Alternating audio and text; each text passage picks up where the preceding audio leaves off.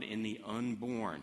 Uh, that Human Life Sunday, and so we uh, we talked about how the image of God is is in us, even in babies that are still in the womb. And then uh, two weeks ago, I mean, last week, we looked at the image of God in the poor. And today we're going to look at the image of God in the prisoner. And uh, uh, we've invited Ed Bear to be our preacher this morning to talk about that because he has extensive involvement in, um, in prison ministry. And so we thought, who better to ask than, uh, than him? Excuse me. So he is going to uh, uh, bring us the message uh, this morning. I'm guessing most of you know Ed. He's a good friend of mine. He has been here in this pulpit before, and or he you may have seen him as a ABF teacher downstairs, or maybe he was a care group shepherd for you. he gets around, and what I love about this guy is is his sincere love for God. Uh, Ed also love uh, how you uh, are a devoted prayer warrior. And uh, uh, thank you for that. Thank you for preaching this morning. And uh, let me pray for you right now as, as you get started. Heavenly Father, thank you for my brother Ed. thank you for his willingness and also uh, his ability, the, the talent that you've gifted him with to teach and preach. Uh, thank you for that. And Father, as he uh, talks here and wraps up this sermon series here about the um, image of God in each of us, and specifically this morning uh, uh, in the prisoner, I pray that uh, you would guide every word of his, and uh, uh, may they actually be your words. And I pray for us who are hearing, listening, uh, that we would listen, hear more than just with our ears, that we would be attentive with our hearts, and that, that we would leave here changed people because of what your word does to us. We pray these things through Jesus. Amen. Yeah, thank you, Charlie. It's good to be here. I, I'd never heard my own voice before. uh, when Charlie said um, uh, he thought of no one better than to speak, well, I thought about a half a dozen people that would be better to speak about prison ministry. But it is really a privilege. It was funny, I was talking to Dean back behind, and he said, um, he talked about preaching, and I said, It's so funny. The Holy Spirit must have a sense of humor. And I'll talk a little bit about God's sense of humor later on. Uh, I, I told him that I told Keith a couple years ago that I would never, ever preach again. And so here I am. So uh, God has to have a sense of humor. But what I'm going to do today, um, kind of a three segment. I'm going to talk a little bit about how I got into prison, a little bit of my observations, and then Jim's going to come and we're going to interview him. And then I'm going to, the last uh, 10 minutes, we're going to look at the scriptures. But to start off with, I'd like to just share you a little bit about how I get into prison ministry. And uh, I love what Andy Stanley said. Uh, Andy Stanley said, I have no idea how the sovereignty of God works, but when I look back over uh, my life, I see his, uh, his footprints, his fingerprints along the way. And that's kind of the way uh, I, I, was. My wife and I, uh, we've had numerous people in and out of our homes, w- helping with potatoes, helping on the farm. And as I look back, uh, there were some pretty creepy guys that helped with potatoes. And I look back and I think, oh my goodness, you know, uh, we must have been crazy. But as I look back, it was like God preparing me along the way uh, to, to be involved in prison. But I was never interested in inmates. I was never interested in going into prison. In fact, I have a couple dear friends that got involved in prison ministry at LC, uh, LCP uh, in the late 1900s, and they said, Ed, why don't you come in and help? And I said, No, God's not leading me. I was using God as an excuse. Uh, I didn't want to go in. Quite frankly, I was scared to death. And um, I even went to a prison fellowship training center, uh, and, and, they said, No, aren't you going to come in and help? I said, No, I'm not coming in. And so one time, uh, I was having my quiet time, and uh, this was uh, right around 2000 and. Um, oh, I don't know, 2000, I think it was the spring of 2004. And I read these verses uh, from Matthew chapter 25, and the context is so, is so important. Um, he just finished chapter 24 where he talked about the, uh, Jesus talked about the destruction of Jerusalem, and then he also talked about his second coming, and then he talked about getting ready for Jesus' return. And then he talked about the judgment that'll happen at the end of the age. And he read these, he, he, uh, he mentioned these, uh, these words. He said, uh, starting at the, uh, in the middle of verse uh, 35, he said, I was a stranger and you invited me in. I needed clothing and you clothed me. I was sick and you looked after me. I was in prison and you came to visit me. Ooh. Know, I'd read that I don't know how many times before, but it was that particular time that God kind of arrested me. And then you jump over to verse 39. It says, When did we see you sick or in prison and go to visit you?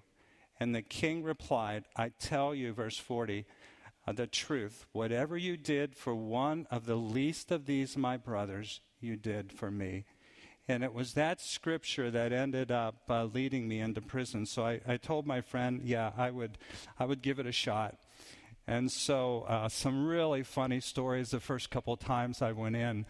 Uh, the first time you walk through, even as a visitor, the first time you walk through the prison door, I mean, it is a. I, I don't have the words to describe because the doors don't close like a door in your bedroom door. The doors kerthunk. I mean, in fact, we had quite a few men who um, were in prison uh, who served either in Vietnam or in the Gulf Wars. And, and they said it sounded exactly like an artillery round coming in. In fact, a lot of who, uh, who struggle with PTSD, in the middle of the night when that door went kerthunk, uh, would find themselves underneath their bed. Uh, just from they, they, thought an artillery round was coming in. So that door, the sound of the door is like a sound that you've never heard. And uh, at the time, back in the fall of 2004, they were doing an Alpha program.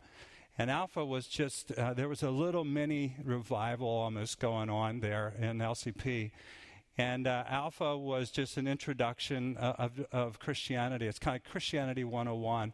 It introduced uh, the fact that, uh, that you're made in the image of God, it introduced the fact that you're a sinner um, why Jesus had to be virgin born, just the basic uh, uh, theology of the Christian faith. And so uh, we were doing that, and then um, uh, there was always a, um, a time when we would get together and then discuss it. So we break up into um, into groups. And so the first couple of times, uh, one of the times uh, I, I walked in for the first time, and there was a tiny little room, and I mean it was tiny. And back in 2004, uh, the prison was either scorching hot or freezing cold. There was no in between. And this was the fall 2004, and it was so hot. I was sweating, and I sat down, and there's 40, I think there was 44 guys came in. And back at that time, security uh, was so lax compared to what it is today. And so we were able to take in donuts and uh, iced tea, and and uh, so uh, so we just had a great time. And I remember sitting there, and it was so hot, and I started sweating. And were you ever in a place where um, your heart began to beat faster than your you, you, could breathe, and I started hyperventilating, and all I could think was, "Oh no, Lord, don't let me pass out! Don't let me pass out! Don't let me." That's how scared I was. So, and then and then we broke up into groups, and uh, the leader is probably one of the most godly men I ever met, but very lax when it comes to administration. And he told me, Ed, he, and I said, Now remember, this is my first time in here. I've never been here before. You're going to have a helper for me. Yes, yes, we have a helper. Well, it ended up that uh, I was in a group of 10 men, uh, all Latino, African American, one Caucasian. And he said, he said, that's your group. And I said, I thought you said I was going to have a helper. He said, uh, we don't have a helper. You're, you're the guy. So I sat down, and um, and this is where I, I know that God has a sense of humor. This was just, and this is where I fell in love with inmates. Um, I'm usually pretty good at small groups, and so uh, I was so scared. I sat there, and uh, I just said, I said, "Do you have a question for me?" And uh, one, his name was Joel, a Latino guy, could barely speak English, and he said, "Yeah, Mr. Bear, I have." Uh, I said, uh, "What's your question?" And he said, "What did you think when you came in here with all of us guys?" And I said, "Do you want an honest, uh, an honest answer?" He said, "Yeah." I said, "I'm scared to death." He looked at me. He said, "Would you think we're going to kill you?" And they laughed and laughed and laughed and pounded each other on the back. And that's where I fell in love with inmates.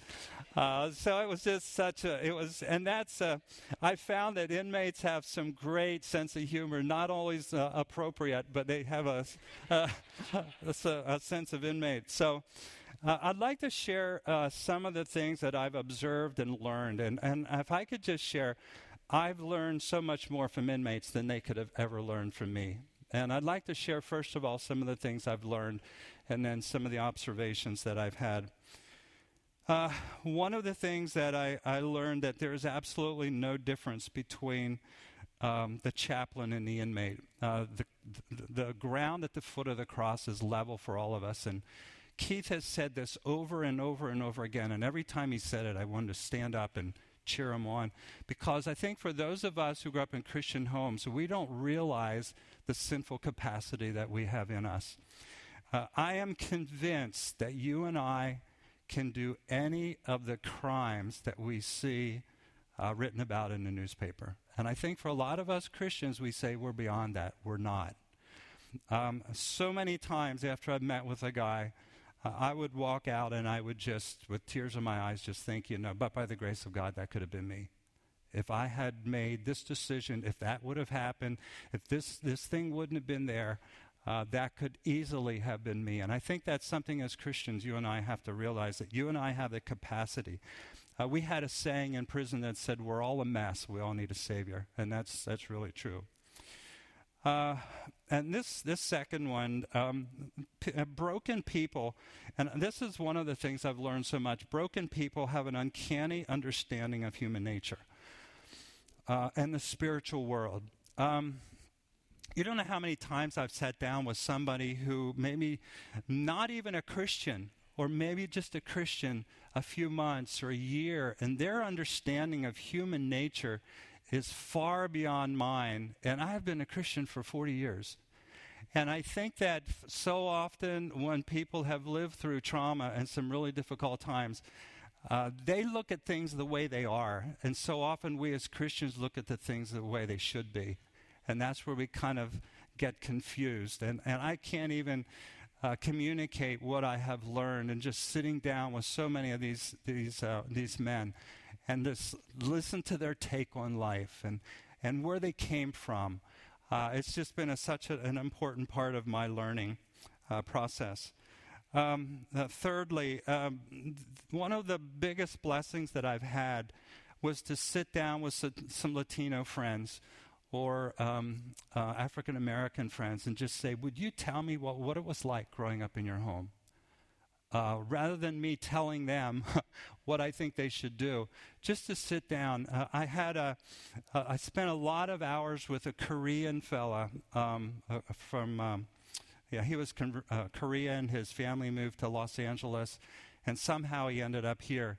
I spent hours with him and just and he told me how the Korean, how the Asian person think, their thinking process, their values. And just to sit and listen really helps us to understand where people are coming from. And I think so often again as Christians we say I have information that I want to tell you and we don't listen. And probably the fourth thing, fourth thing that I've, I've uh, learned most is to listen the most important thing that we as Christians to do uh, with our friends is to listen.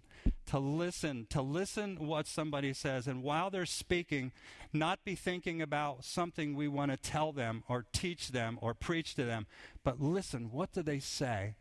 What, what's going on? Where's their heart?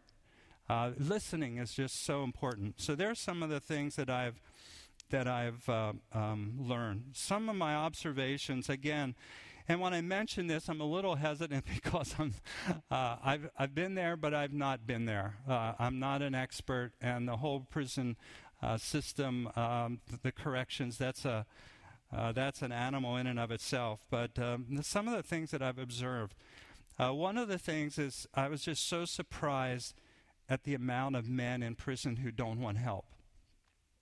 Um, you know what I've I've sat and I've listened. You know, kind of you hear a group of guys over there, and you kind of listen out of the eavesdrop, I guess you could say, and I listen how they plot what they're going to do when they get out, and it's like, guys, you're in prison, and you're already plotting what you're going to do when you get out. You know, what's wrong with you? And what I found is so often as the inmate gets older and older and older, they became, become more and more serious with their stuff.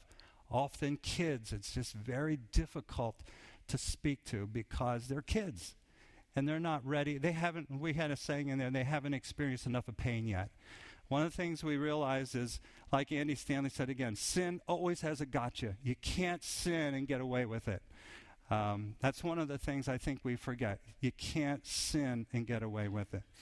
Uh, secondly, uh, and, and this probably really profoundly changed me. For the first time in my life, I never I met people that never heard the gospel, had no idea who Abraham was, John the Baptist, had no I had never picked up a book, I mean a Bible, had never been to church, had never been to Sunday school, and to communicate with somebody who never um, had any background in Scripture or the Bible, just again, it just um, it was a learning process, but it was very, very difficult uh, as I kind of worked through that. I'll talk a little bit about that later on. Um, and thirdly, uh, the amount of men who could not read. Uh, that's really surprised me. In fact, we had uh, cartoon Bibles uh, in the chaplain's office for men who could not read. Um, if uh, if a man would come to, to us and say, I, I have a Bible, I mean, I, I could I have a Bible, but I can't read, we would give him a cartoon Bible. Uh, just surprised me. I thought, this is the United States of America. Everyone reads, but that's not the case.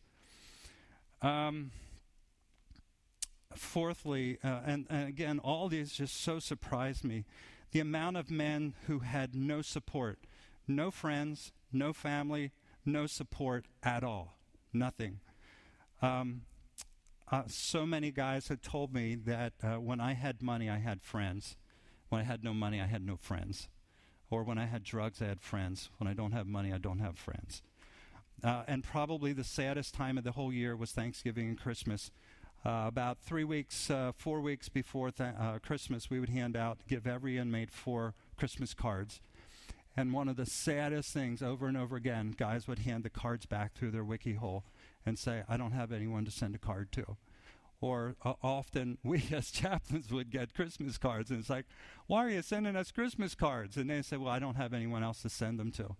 And so you can see, as you see the reincarceration rate, um, you know, a lot of guys get out of prison. They have nowhere to go, they end up on the street. And imagine you had no support. Um, Eileen and I often talk. You know, if I needed a $1,000 today, I probably would have 50 people that would lend me $1,000. Most of these guys don't have anyone that will lend them $10. I had I spoke with guys that needed $100 bail to get out and couldn't get it. And so um, you know, that's you know, trying to just help you understand what it's like to be an inmate for so much a lot of people, most people that that uh, live uh, in our well, not most, but a lot of people. There is a large segment of people that live in our area live like that with nothing, no support. Uh, again, um, I, I, was shocked at the at the amount of men who suffered from mental illness um, hearing voices, uh, dissociative disorder, multiple personality. When you sit down with somebody and you see the personality switch right before you, something I had never been, uh, I n- never even really knew existed. Um, and and just and, and this sounds kind of crazy if and I would have said it uh, it didn't happen except I saw it. Uh, just the effect that full moon has with uh, inmates in prison uh, with the mental illness. I was just shocked. It was really, uh, really interesting. And then lastly, uh, just the tragic effect that trauma has on people. Um, war trauma, body memories, uh, lies associated with trauma, nightmares, drug dreams, drug use. Um, you know, a lot of the drug use is just to medicate uh, the emotional pain that, that guys are going through. Uh, something again that I, I observed and I learned uh, the self harm, the abandonment. And so, again, as I look back over these last, uh, since 2004, just uh, the things that I've learned just from listening. Um, and I also, as I, Jim, you can come on up a while. I'm going to interview Jim. Um, I've uh, I've told a number of people probably um, these last 15 years have been spiritually one of the most difficult because um, when you deal with broken people, you have to deal with your own brokenness. and you have to deal with your stuff. And that's not fun. And then also the things that I thought I knew, I found that I didn't know. I didn't know. Um, and a lot of the doctrines that I thought worked didn't. Uh, but at the end of the day, I'm much more comfortable with mystery. But on the other hand, I'm more confident than ever that the gospel can change a heart. That even the name of the Lord Jesus Christ has great, great power uh, in a situation. And so, in one case, I have don't have near the answers that I had 15 years ago. On the other case, on the other side, I'm more confident in the Lord Jesus and that He can do exceedingly abundantly above and beyond anything we could imagine. So, now pull my chair over here. I'd like to introduce to you uh, my good friend Jim. Now, um, Jim, uh, when I had Jim as part of our Sunday morning group, and I asked Jim uh, if he would come and share with us, and he did. And uh, he said, Should I wear a suit? And I said, If you did, you'd be the only one here with a suit. So. So he said, I only had one suit anyway, so that works out good. so, uh, uh, Jim. I, I, took it to the, dry, to the dry cleaner, so it'd be away. okay but this is my friend Jim. Um, and uh, just to, uh, I have four questions. Basically, Jim worked as a park ranger for a lot of years in parks all over the uh, country. Also, you worked as a firefighter in, uh, what do you? Uh, in Oregon. In Oregon. And so, um, Jim, uh, you found yourself incarcerated, and one of those doors slammed shut. Could you just explain a little bit what that was like to have your freedom taken? It's a horrible experience. It really is. Um, I mean, because one minute is, or at least seems like one minute, you're um, you're just like everybody else. You know, you're you're out, you're walking around, you're making your own decisions, you are you know going where you want to go and uh, doing the things that you need to do or want to do, or and all of a sudden that's taken away. all of a sudden, when you decided you were going to go here, that plan has changed and you're not doing that anymore. And um, now you have a man who's telling you where you're going to go, what you're going to do, and uh, and when you're going to do it. Yeah. You spent six and a half years in um, Fayette. Yes. In Fayette. SCI Fayette. Uh, SCI Fayette. And um, uh, we have a Sunday morning group, and there's anywhere from eight to ten guys come. We pray together, have Bible study, and it's just been a wonderful time. Um, and sharing uh, prison experiences, and uh, it's just it's really a great time. But you had mentioned that prison wasn't all bad. You had mentioned that there was some good that happened in prison, as well as the bad. Could you? We'll go the good the good route first, okay? Could you just share some of the good that happened, and then briefly uh, some of the, the bad observations? Well, you know, I knew you were going to ask me this question, and I thought about that. And the thing is, is I, I will tell you something good, but actually, it, it's going to start bad. okay, just to let you know, um, because uh, difficult. I mean, prison was a difficult experience, and I, I was initiated into that when I uh, when I was tra- transferred through. Well, six months in county in, in the county jail, and then transferred through into the, into the state correctional institutions. And when it came to, to uh, SCI Camp Hill, which is the um, transfer center or the intake center basically for all over the state, um, I had an experience there where, um, yeah, I had I had some folks who didn't like me very much, and um, so I had an experience where I had. Uh, as you wait there, you're doing medical intake, and they, you know, basically you're quarantined, and they check you out and stuff like that. You're waiting there with a group of people that just came in from, well, from Pittsburgh, where I came through, and um, I had, it, because of myself and what I'd been through and what I'd done. As I said, I had people who didn't like me. I had a, you know, I had things thrown at me. I had a th- milk carton thrown on my head, and I had a guy come up and say, "Gosh, I hope somebody." stabs you in the neck with a pencil.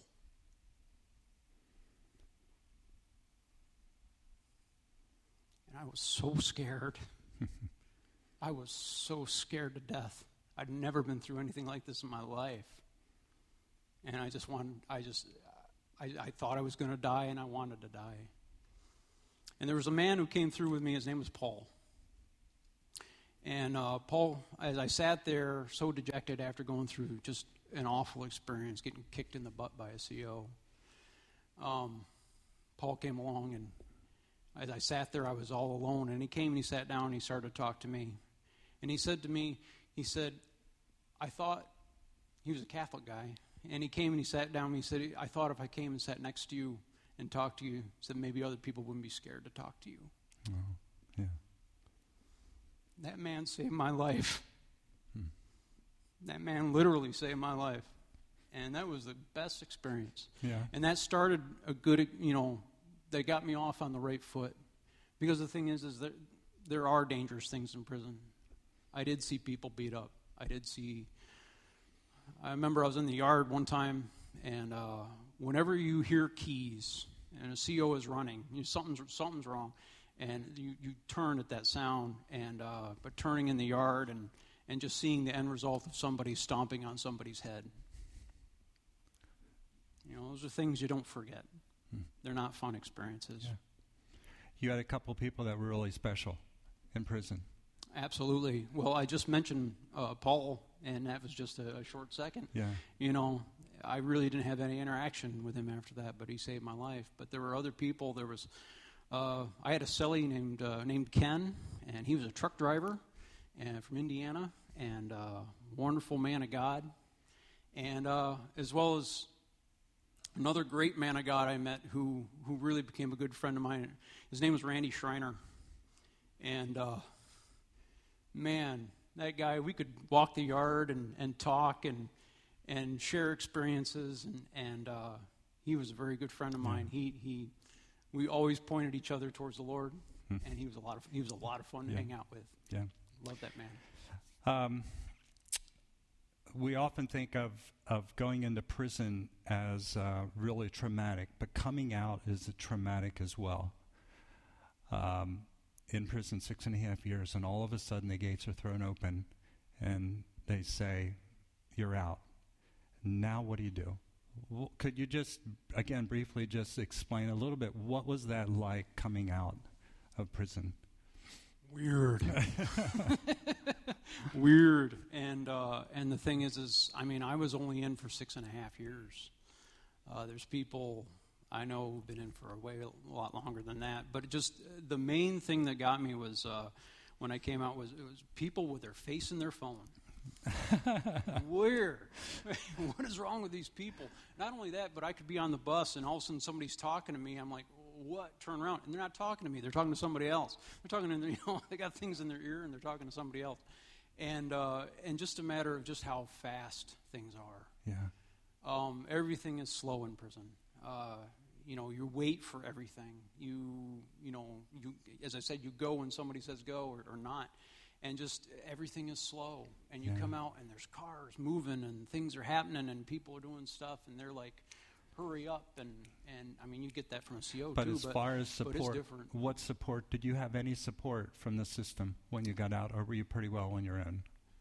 Um, I had, uh, well, number one, if you're going to get out, you have to have $100 saved uh, that you're going to they're going to put you on a bus and send you out with. So you do have that kind of support. But you, depending on where you go, if you have a lot of men in prison uh, have burnt their bridges. They mm-hmm. have you know their family has has just are done are done with them. Their friends are gone, or who they thought were their friends are gone, and they have nobody. Mm-hmm. And uh, and a lot of times, depending upon your offense, or, or uh, you know, you might not sometimes you, you know you're not going back to where you came from. Right. You're going to another part of the state. Yeah. And um, you know you know you don't know anybody. Um, as I said, your family and friends are gone, and uh, it is to build a new life and start a new life uh, on your own without knowing anybody.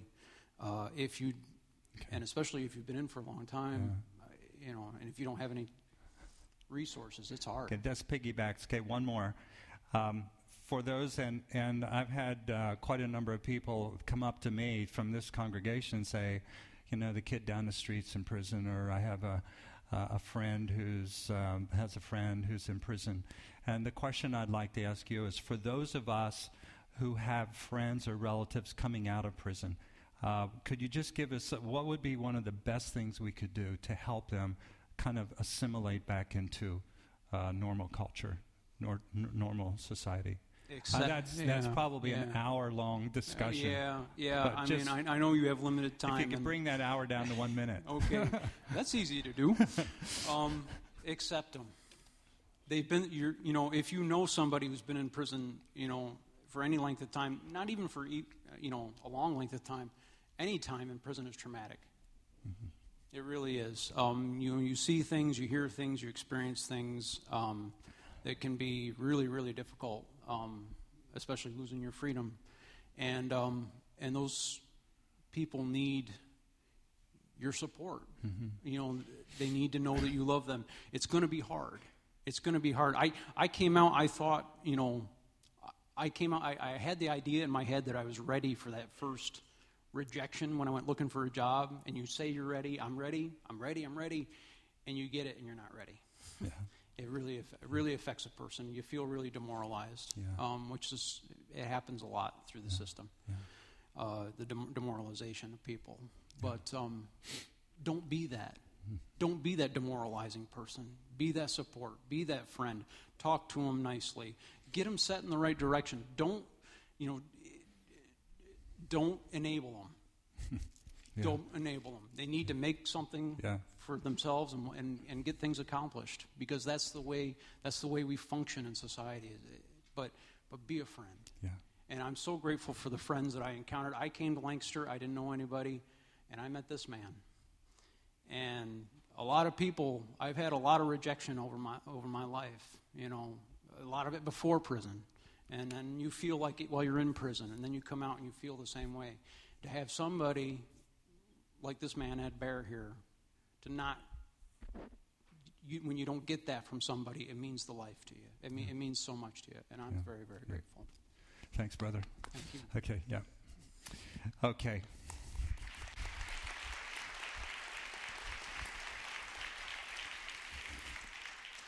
Um, I just appreciate that. I, um, you don't know how difficult that was for Jim, and uh, so it took a lot of guts uh, to do that. So thanks. So if you want to open, uh, we're running out of time, but uh, I'd like to just uh, say a few words about our verse in uh, Genesis chapter one uh, verses 26 and 27. Uh, when Keith told me the verses they were using as a, um, a theme, that's what caught my eye because I use this verse over and over and over um, again. I'm not sure that's the right verse. Um, we, we see that over and over again. Uh, I use this, this verse, the fact that we're made in the image of God, uh, because uh, we live in a culture today that has really, we're a post Christian culture. And if we communicate the gospel in the way we always did, there's a large segment of our, our culture, our society will have no understanding of what we're saying. So I'm going to go through some of these pa- verses quickly and then tell you a couple stories and then pray and then we'll be finished. Starting at verse 26. And as I was studying this, I realized that, that the Lord spoke twice on the sixth day. Uh, there's a, uh, there's a, a sharp delineation between the creation of land animals and then verse 26 he talks about the creation of man, men and women. And the scripture says this God said, Let us make man in our image, in our likeness, in, uh, and let them rule over the fish of the ear- uh, sea, the birds of the air, over the livestock, over all of the earth, over all of the creatures that move on the ground. So God created them. Or God created man in his own image. In the image of God, he created him. Male and female, he created them. Four times in those uh, two verses, he mentions either likeness or image. And likeness and image are pretty well synonymous. They basically mean the same thing. But when you think about what in the world does that mean that we're made in the image of God? Uh, this is one of these passages. There's a number of scripture passages that you kind of peek over the edge, kind of like a little kid maybe looking into Disney World, and you just can't quite take it all in, and you can just see a little bit, and you just want to say, God, uh, that's not fair. You're just showing us a little bit. What does it really mean to be made in the image of God? And I always thought, in fact, I did a Sunday school class a number of years ago, and I, I thought that, and I, I remember this, I remember the class, and I said that I think it referred to, first of all, the fact that God commanded them to rule. He gave man and woman not only the gifting, uh, but the responsibility to rule. The only one of creation that he gave also, um, one of the differences is, is he breathed into the, uh, only mankind the breath of life. And in chapter 2, verse 7, the Lord God formed man from his, the dust of the ground and breathed into his nostrils.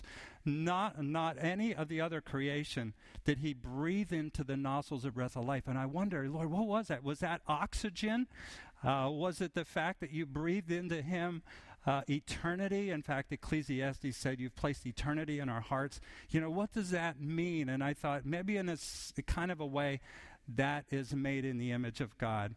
And then also, uh, I always thought that one of the, the references was the fact that only to mankind did he give the, the opportunity or the responsibility of making a moral decision.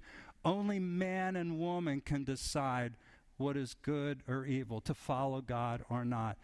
And I thought maybe that's what it meant to be made in the image of God. But as I've studied this and I've and, and as I've grown a little bit, uh, I've come to realize that there's much, much more uh, to this fact. To be made in the image of God, when you think about it, an image, you think about a picture, right? You think about something that is similar.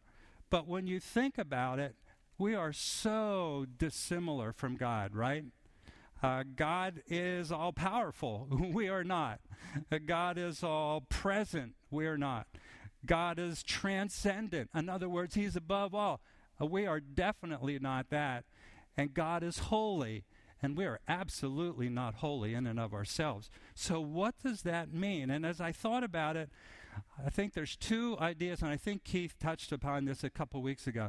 I think it deals primarily two ideas. Number one, the idea of value and worth. And number two, the fact that life is sacred. Now, uh, when I speak of value and worth, I mean that when God stamped on you and I his image, I mean, we can't see it, but maybe we can. When he stamped on us, when the scriptures say that we were made in God's image, it means that, that uh, his value, that we have value. So when you look in the mirror and you don't like what you see, or you go somewhere and you don't like what you are, his, God's value is stamped on us. And I think probably one of the things, even those of us who are, are, Jesus followers, probably should put a sticker on our mirror in the morning.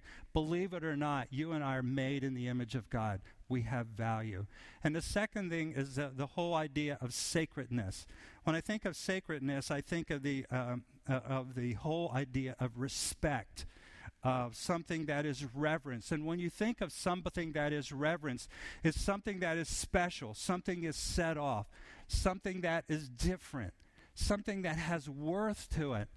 And when you think about our culture today, when you talk about sacredness, very little is sacred, right? Our language isn't sacred, marriage isn't sacred, uh, life isn't sacred, sex isn't sacred, truth, of course, is there is no such thing as truth, and our culture says property isn't sacred.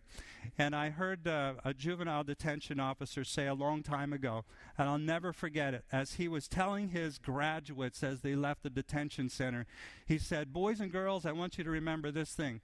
Uh, these three things. This world is, uh, will do anything they can either to get your vote, your money, or your body. And remember that. That's not sacred, is it? God's agenda, God's value system is so much different. Every man, woman, child, inmate is, uh, is, is sacred. It has His image stamped upon them. And uh, we are out of time, so I'm going to just finish by, by two quick stories. Um, this whole uh, area, this whole um, the idea of God's image being stamped upon us, I try to use that over and over and over again when I have a chance to um, um, talk to somebody about Jesus who has no um, um, Bible understanding. And I'll tell you two quick stories. I met a, um, uh, a young man from Warwick uh, he was a, a, senior, he was a drug dealer. And I'll never forget, I was walking through the pod, and he was a pretty tough kid, and he came up to me and he said, he said, "Hey, chap," he said, "What's this Jesus stuff anyway?" And I said, "Well, I'll, I'll, I, you know, let's go in a, a room and we'll talk." So I took him in the back room and we started talking, and I, it was like I was speaking English and he was hearing me in French. I mean, there was just this, this disconnect. The words, the Bible words that I was using, uh, he didn't understand, and I walked out and I did what any sensible Christian would do. I tried to ignore him for the rest of my time because I didn't know what to tell him. And so, as I learned, uh, as I learned, and God began to speak to me, a little later, I met uh, a guy from. Uh, he was a Garden Spot, um, from Garden Spot, and we started to, to talk. I was talking to him. Uh, the doors are solid doors, and they have a tiny little. We call them a wiki hole. It's about that big. So you you talk through the wiki hole. And we were talking, and um, he started talking about uh, religious things. And I, I said to him, and I said, I asked him this question. And this is a great question to ask somebody that comes from a, a totally uh, non uh, Christian background. I said, Did you ever think about what is your purpose in life? Why are you here? Did you ever think about that? Great way to start. Why are you here? And if they say, I don't know, I'll, I'll, give you a chance to think about it. I'll come back next, I'll come back tomorrow. I want you to think about it. Well, for young men, often when you, ta- when you say, uh, what is your purpose in life? The smile gets big, and it's like they have a woman in mind or they have a party in mind. And I saw his eyes getting wide, and I said, uh, and I asked him, I said, um, uh, Has your party life brought meaning to your life? When you leave the party, how do you feel? When the woman, the girl leaves the next morning, how do you feel? And I could see his head went down, went down like this. And and um, uh, Zacharias um, has helped me enormously in, in, trying to communicate to a non-Christian background. And Ravi Zacharias said said this. He said, "Every human being on earth, every religion has to answer these four questions: the question of origin." Where did we come from? The question of meaning. What is life all about? What is your purpose in life? The question of morality. How do you and I live? And fourthly, the question of destiny. Where do I go when I die? And if we get that first one right, origin, that sets the foundation for everything else. Origin. And so often I have a chance, I just reiterate over and over and over again, made in the image of God, made in, because it is so foreign for many of us, we've had uh, a fairly easy, easy life, but for many, that's not the case. Most people have been kicked around and tramped on, and there's no one to rely on. They've never had somebody that they could say, "Well, that is my that that is somebody I, I can emulate, somebody I want to follow, somebody I want to be like." So many people have never had that, and so to get the foundation that you mean I have worth even for what I did that is, that is such a foundational, important part um, in, in eventually getting to the gospel. Because Ravi Zacharias, again, said um, uh, in one of his speeches, he said, It used to be we could go right to the gospel. We can't anymore. Today, we have to answer the question first of all, is there a God? You wrestle through that first. And so, as we communicate, as we get involved, uh, and as we uh, seek to make, you know, uh, uh, a difference in that world, just, just some thoughts. But again, this is such an important verse as we think about setting the foundation where I came from. Okay, let's pray. Uh, God, uh, thank you so much for um, this morning, and I thank you for these dear men and women. And um, Lord, we've just touched, just just touched a little bit, just very, very briefly on what it means to be an inmate and what an inmate goes through, and just briefly touched on uh, what it means to be made in the image of God. And so um, I would just pray that uh, if there's one thought, one thing we can take home, would you just uh, would you just help us to to um, um, that whole idea of, of worth and value? If we could just kind of put that inside of us. And not only us, as we look in the mirror, made in the image of God, but every man, woman, child that we come across are made in the image of God as well. Thank you.